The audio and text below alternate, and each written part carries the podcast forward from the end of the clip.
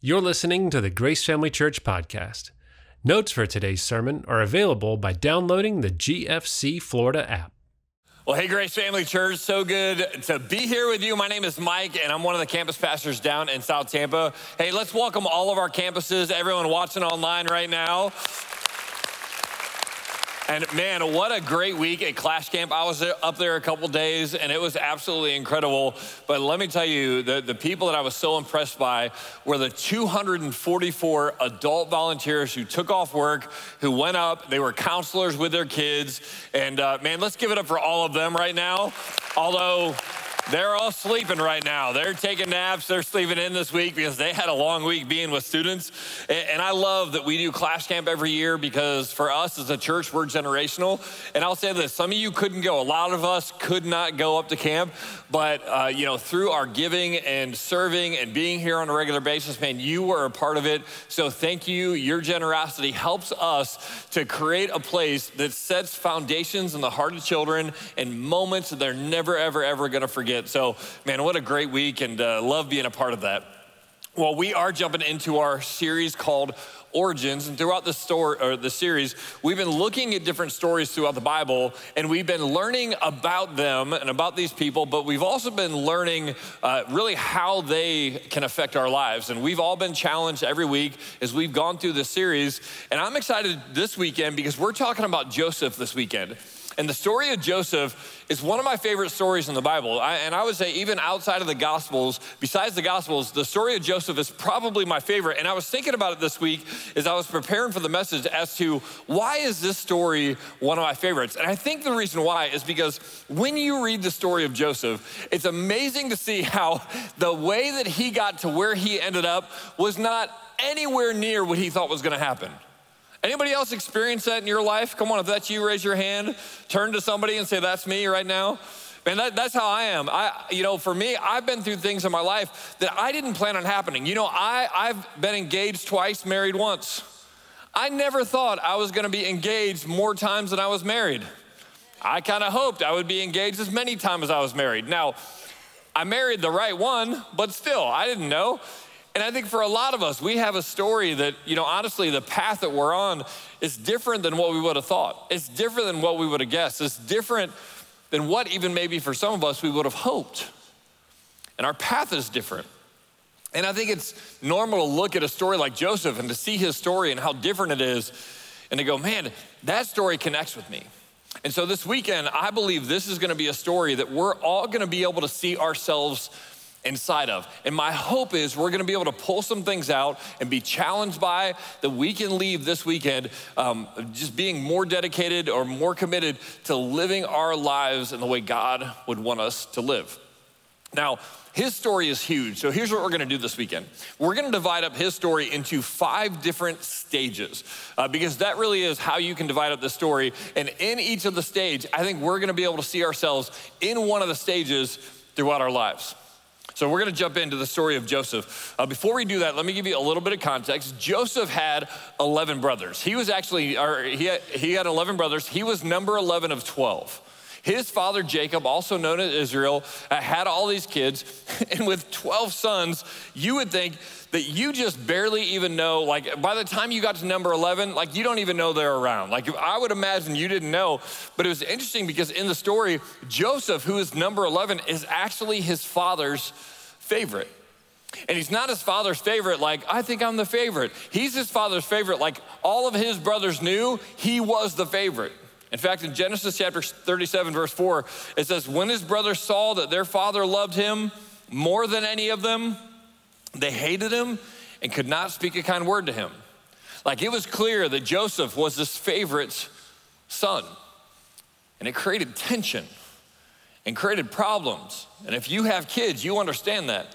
If any of your kids think that they're the favorite, they're gonna tell their brothers, I think I'm the favorite, right? We all kind of did that when we were kids. And in the midst of this tension that Joseph is in, he has a dream. And in that time, when you would have a dream that you remembered and it made sense, when you had that kind of dream, it was kind of considered that that's how God was speaking to you. So whenever you said, I have a dream, like they just thought this is the way God is speaking to us. That's not usually how it works now. And the way I know that is because my wife, she is the best person on the planet. But when she has dreams, she's like, hey, I had a dream. And then she tells me about the dreams. Does anybody else have a spouse that tells you about the dreams? And she says it in a way that I should know like what she's saying, but she's like, okay, so I woke up and then I went to the store and I was with Jason, but Jason wasn't actually Jason, it was John. And then John was with me and you were there, but you weren't really there. It was actually Carson who was there, but but you were but you actually had the body of a horse. And I'm like, I don't understand where you're going with this. Like, what do you, and like almost like, well, you should know what I'm talking, I don't know what you're talking about, okay? So in our day and age, I'm not sure that's always how God spoke, but they thought that's how God spoke in that time. So he has a dream thinking this is from God. and as soon as he gets the dream, he wakes up and he is a 16 year old kid, walks out to his brothers and he says, Listen to this dream I had. We were binding sheaves of grain out in the field when suddenly my sheaf rose up upright while your sheaves gathered around mine and they bowed down to it. What do you think that could mean? they knew what that mean. Essentially, what Joseph is saying is, hey, God just told me one day I'm gonna be your boss. I'm gonna be in charge of you. I'm gonna be your leader. And as you can imagine, his older brothers did not like that. But when he had this dream, he entered into the first stage that we're gonna look at, and it's the possibility stage. And the possibility stage, this is when you have a dream. This is when you have a dream, but you really don't know how you're gonna make the dream happen. This is when you have a dream of starting a business. Maybe some of you started a business, but when you have the dream, but you don't really know how you're gonna start it. This is when you're either engaged to be married or you want to be married, but you're not really sure exactly how it's going to happen. This is the stage where, like, like you want to have kids. Maybe you're pregnant to have a kid, but you don't have any kids yet. And, and you have some ideas on how to parent. I know that before we had kids, my wife and I would talk about parenting and we thought we knew what we talked about or uh, like right anybody else who has kids like before you had kids like we said when we have kids when we have kids our kids aren't going to watch tv there, there aren't gonna be toys everywhere. And I think I'm ready. What we learned is TV is a great babysitter. Super cheap, great babysitter. Um, there are toys everywhere because you lose the control of your house for I don't know how long. Because while I was preparing the message this week for about four hours a day, my 13 to 15 year old boys dribble the basketball in our living room nonstop. So there's still toys everywhere. So that I don't know when that stops. And the third thing is I thought I was ready. What I've learned now is I'm still not ready. I still don't know what I'm doing and I'm still making it up like I wasn't ready for that. But but in this possibility stage, in this dream stage, there's almost this the, the way that I've said it is it's, it's like a divine naivety. Like you have like this, like God gives us the ability for us to not know what we're talking about and to not be messed up by all the people who tell us how bad it's going to be. Because that's what people do, don't they? Eh, when, you, when you're pregnant, everyone's like, oh, life is over now. And when you get married or when you get engaged, oh, the ball and chain. I, I, I, do a lot of weddings as a pastor, and I'll tell you what, the way that the groomsmen talk to the groom is so different than the way the bridesmaids talk to the bride. The bridesmaids are like, This is your special day. And the groomsmen are like, Last drink of your life. Like, like they just, the way they interact is so different. And, and, but, but people want to tell us how bad things are to be. When you have a dream about a business and you tell anyone, like as soon as you start talking about your dream, people want to tell you how hard it's to be. But if you're in this stage, this possibility stage where you have a dream right now and you're still trying to figure out, am I to pursue it? Is this from God? Am I to go after it? What you need is you need people with wisdom around you that will encourage you. You want people with wisdom around you because every dream you have or every idea you have, you shouldn't go chase. So you need people with wisdom around you to help guide you and direct you and you can give feedback to. But you also need, need those people to encourage you. You need them to look you in the eye when you're not sure if you're going to pursue your dream and say, hey, there is more in you than you know. You can do this. God's got you. You need some people like that around you.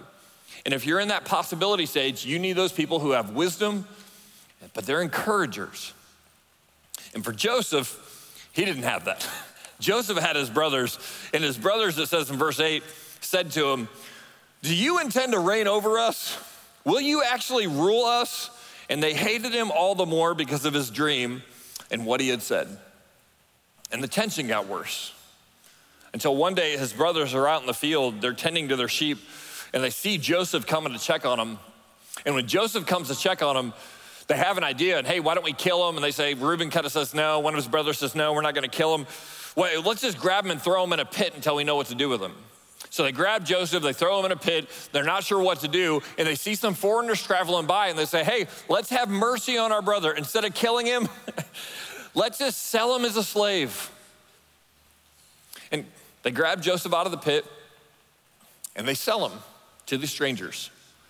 Now, it doesn't really talk about this in the story. You should go back and read the story. But, but it never really talks about the interaction between Joseph and his brothers during this. Because I'm sure Joseph wasn't silent.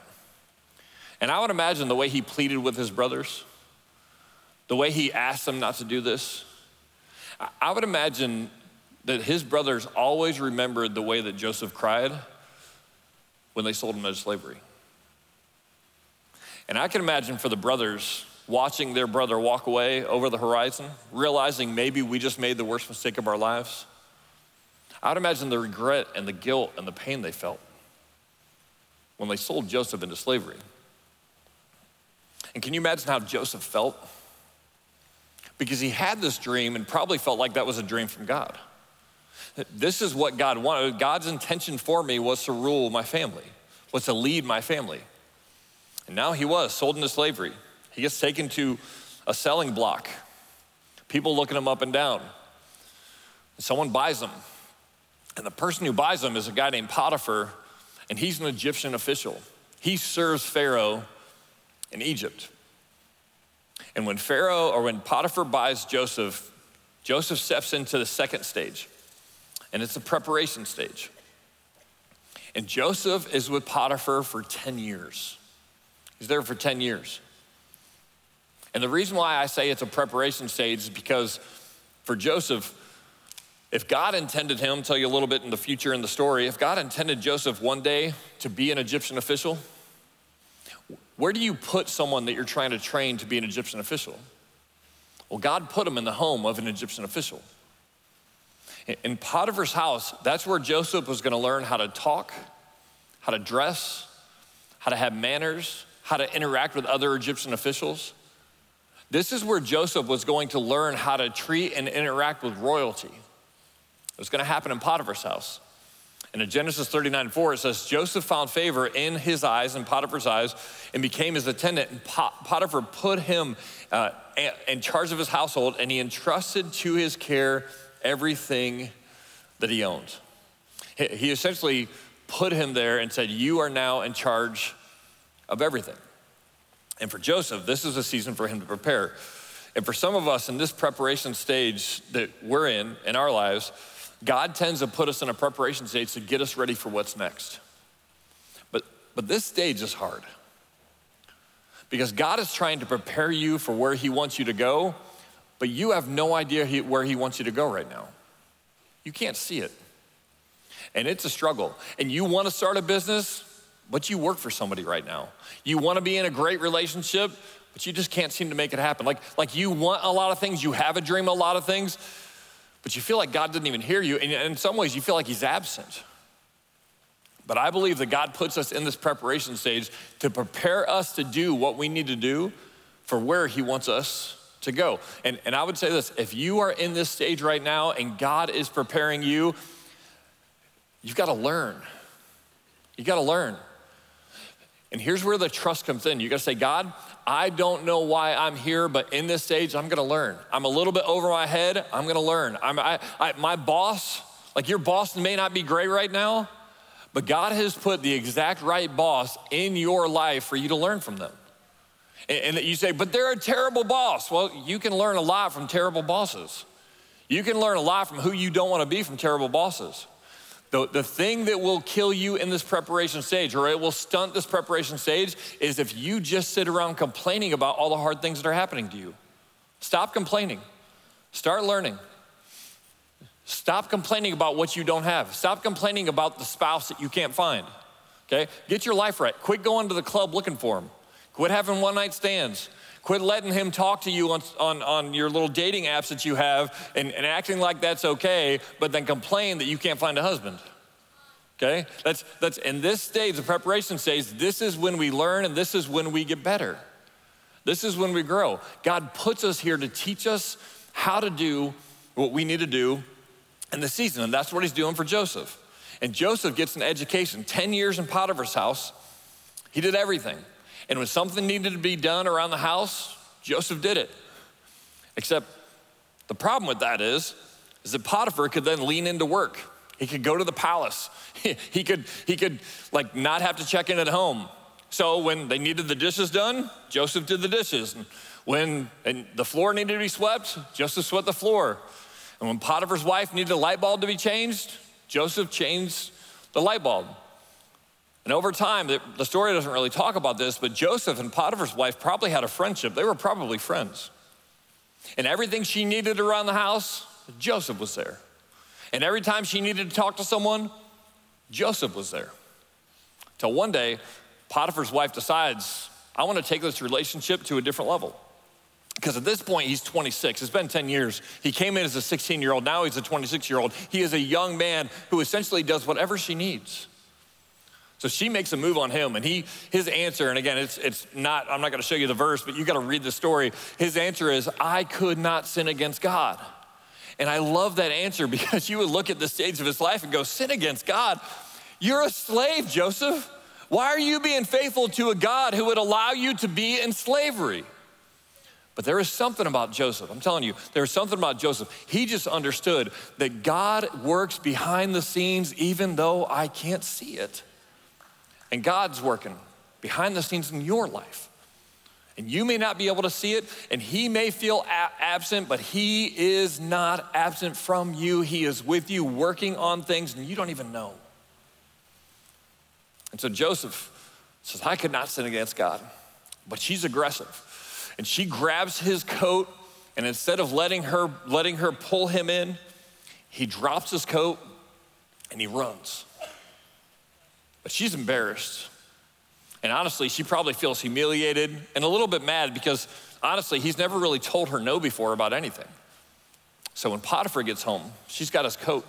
She holds up his coat and she says look what your slave did to me. He tried to rape me. And it says in Genesis chapter 39 Joseph's master took him, put him in prison, the place where the king's prisoners were confined. And Joseph gets thrown to prison. And as he gets thrown into prison, he enters the third stage of his life, the patience stage. The patience stage, where Joseph lived for three years as a prisoner. And while he was there, things started to go okay.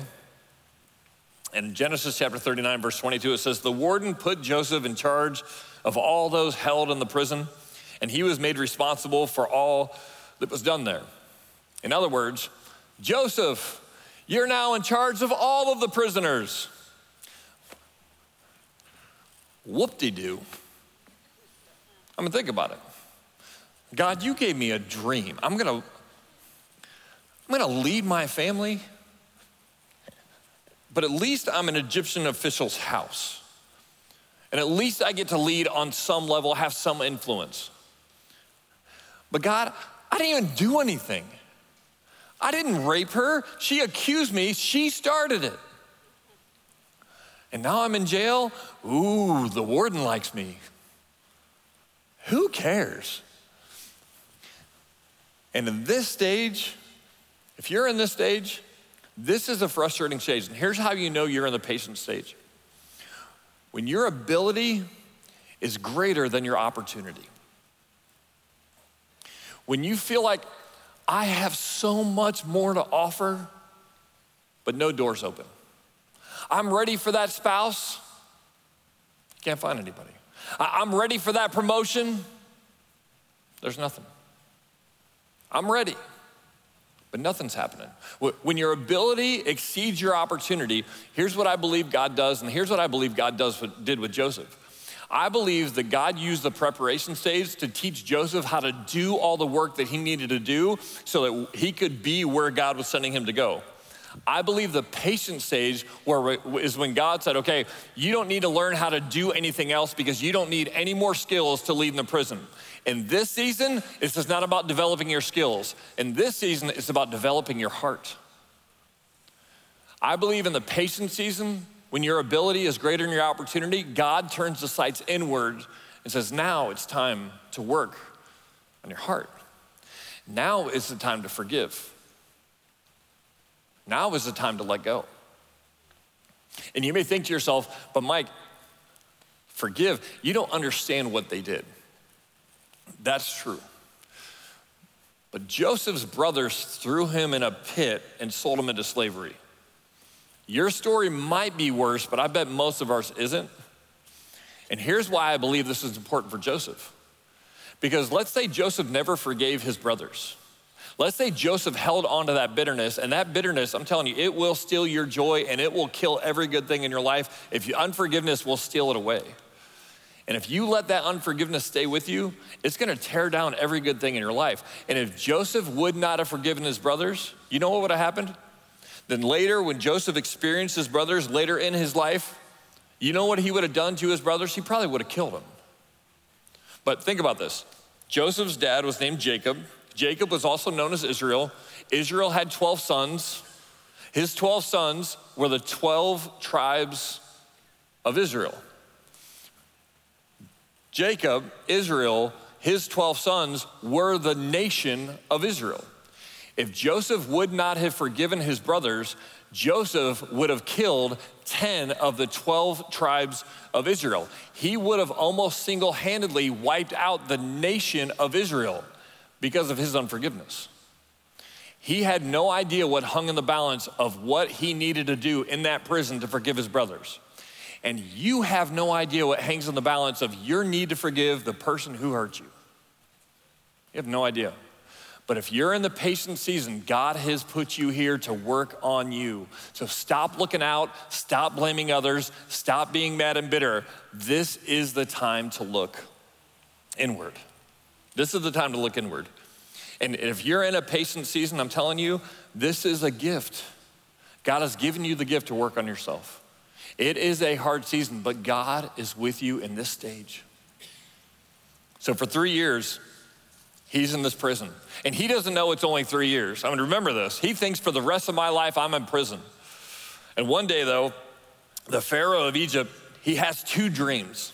And he has two dreams, and they stick with him, and he tries to find everyone he can to interpret because even in, in Egypt, they thought a dream was a vision from God. And so he tries to get someone to interpret these dreams and he goes to all his usual sources and no one can interpret these dreams until someone who's close to Pharaoh goes to Pharaoh and says, Hey, I actually know a guy in the prison, he can interpret dreams. So they take Joseph and they clean him up and they bring him before Pharaoh and they stand him before Pharaoh. And Pharaoh says, Hey, I heard you can interpret dreams. And this is why the story's so good. You got to read it. Joseph says, I can't interpret your dreams, but God can.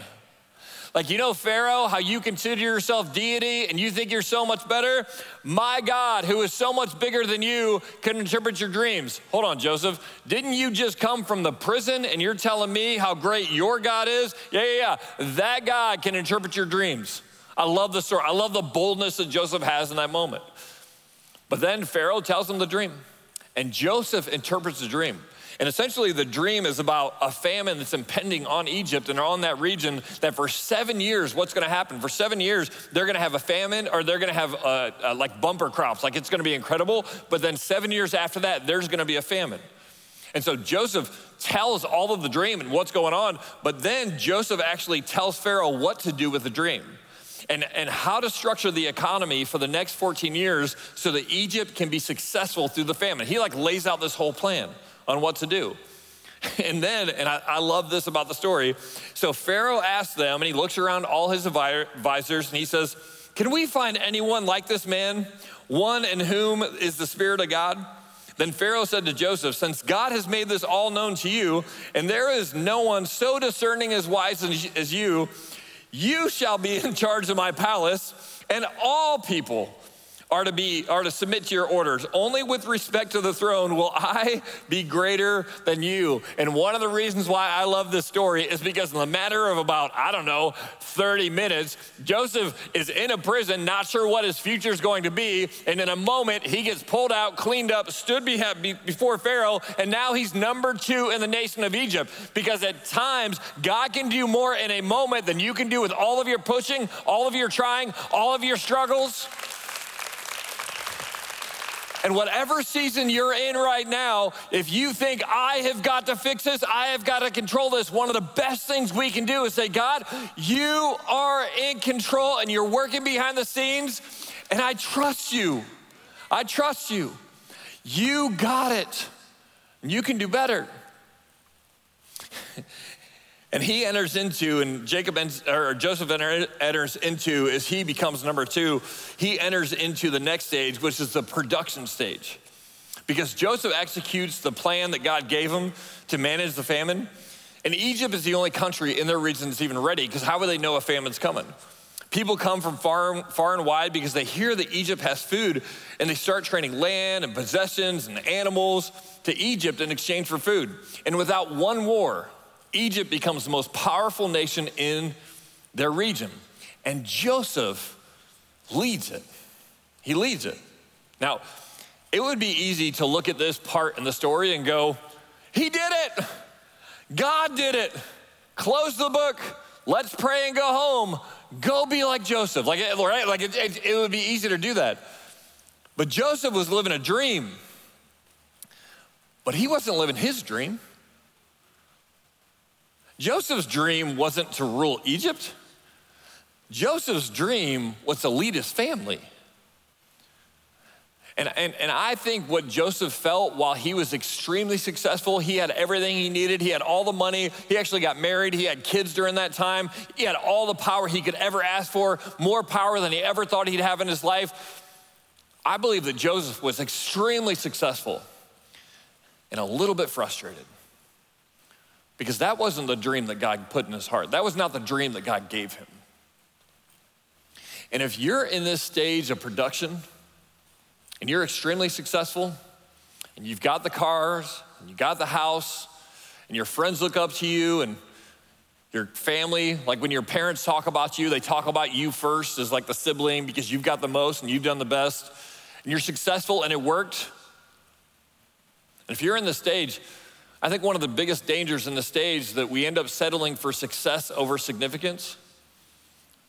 And one of the greatest things we can do is, is not to do that, is not settle for success over significance. Here's the question I would ask you Are you living your dream? Or are you living a dream? Like, what is the greater good that God has made you for? Like, how would God have you impact people and advance his kingdom on the earth? What's that dream? What's that dream? If you're in the production stage, I would ask that question and ask yourself, how, how can I make the impact that God has called me to make? What's the dream He has in my heart? So Joseph is doing that though. I think he's frustrated, but he's extremely successful. And then one day he's actually at a distribution center in Egypt where they're distributing the food because people are coming from far and wide to get food. And I can imagine he's sitting in somewhat of a throne, but not really talking to people because he has people to talk to people. He's just there overseeing it. Like he's the man. Like everyone knows he's the man and he's the man. And they're the only nation with food. People are coming in. They're at his mercy. And he's just number two in the nation. He's big. He's bad. He's sitting on a throne that looks like a throne in a distribution center and I can imagine there's a line out the door. And he sees some people walk up and they're dressed a little different. And it looks a little familiar. Then he sees the way they interact. And then he sees his brother laugh. And he realizes, it's my brother. Those are my brothers. And the and the angst that he must have felt and the struggle he must have felt. In fact, when you read the story, it's such a good story because Joseph doesn't know what to do. He actually takes those 10 brothers and just throws them in jail. And then he lets them out except for one. And then he, he like plays these games with them, and you can tell there's this wrestling match of what do I do and how do I handle it. And honestly, there's a part of him, you can just tell, there's part of him that wants to punish his brothers. But I believe that what God did in the patient season allowed Joseph to not harm his brothers in the, in the promise. Like it allowed him to not, not, not, not hit him in the season. And so he wrestled back and forth trying to figure it out until finally he decides he's gonna let his brothers know that it's him because his brothers don't know it's him. Because again, he dresses like an Egyptian, he talks like an Egyptian, he walks like an Egyptian, he walks like an Egyptian, he has all the chains on like an Egyptian, like all of those things that he'd have, and he spoke in Egyptian. So, so they didn't know it was him. So finally he decides, I'm gonna tell them it's me. And says Joseph said to his brothers, I am Joseph. Is my father still living? but his brothers were not able to answer him because they were terrified at his presence as they should have been terrified at his presence.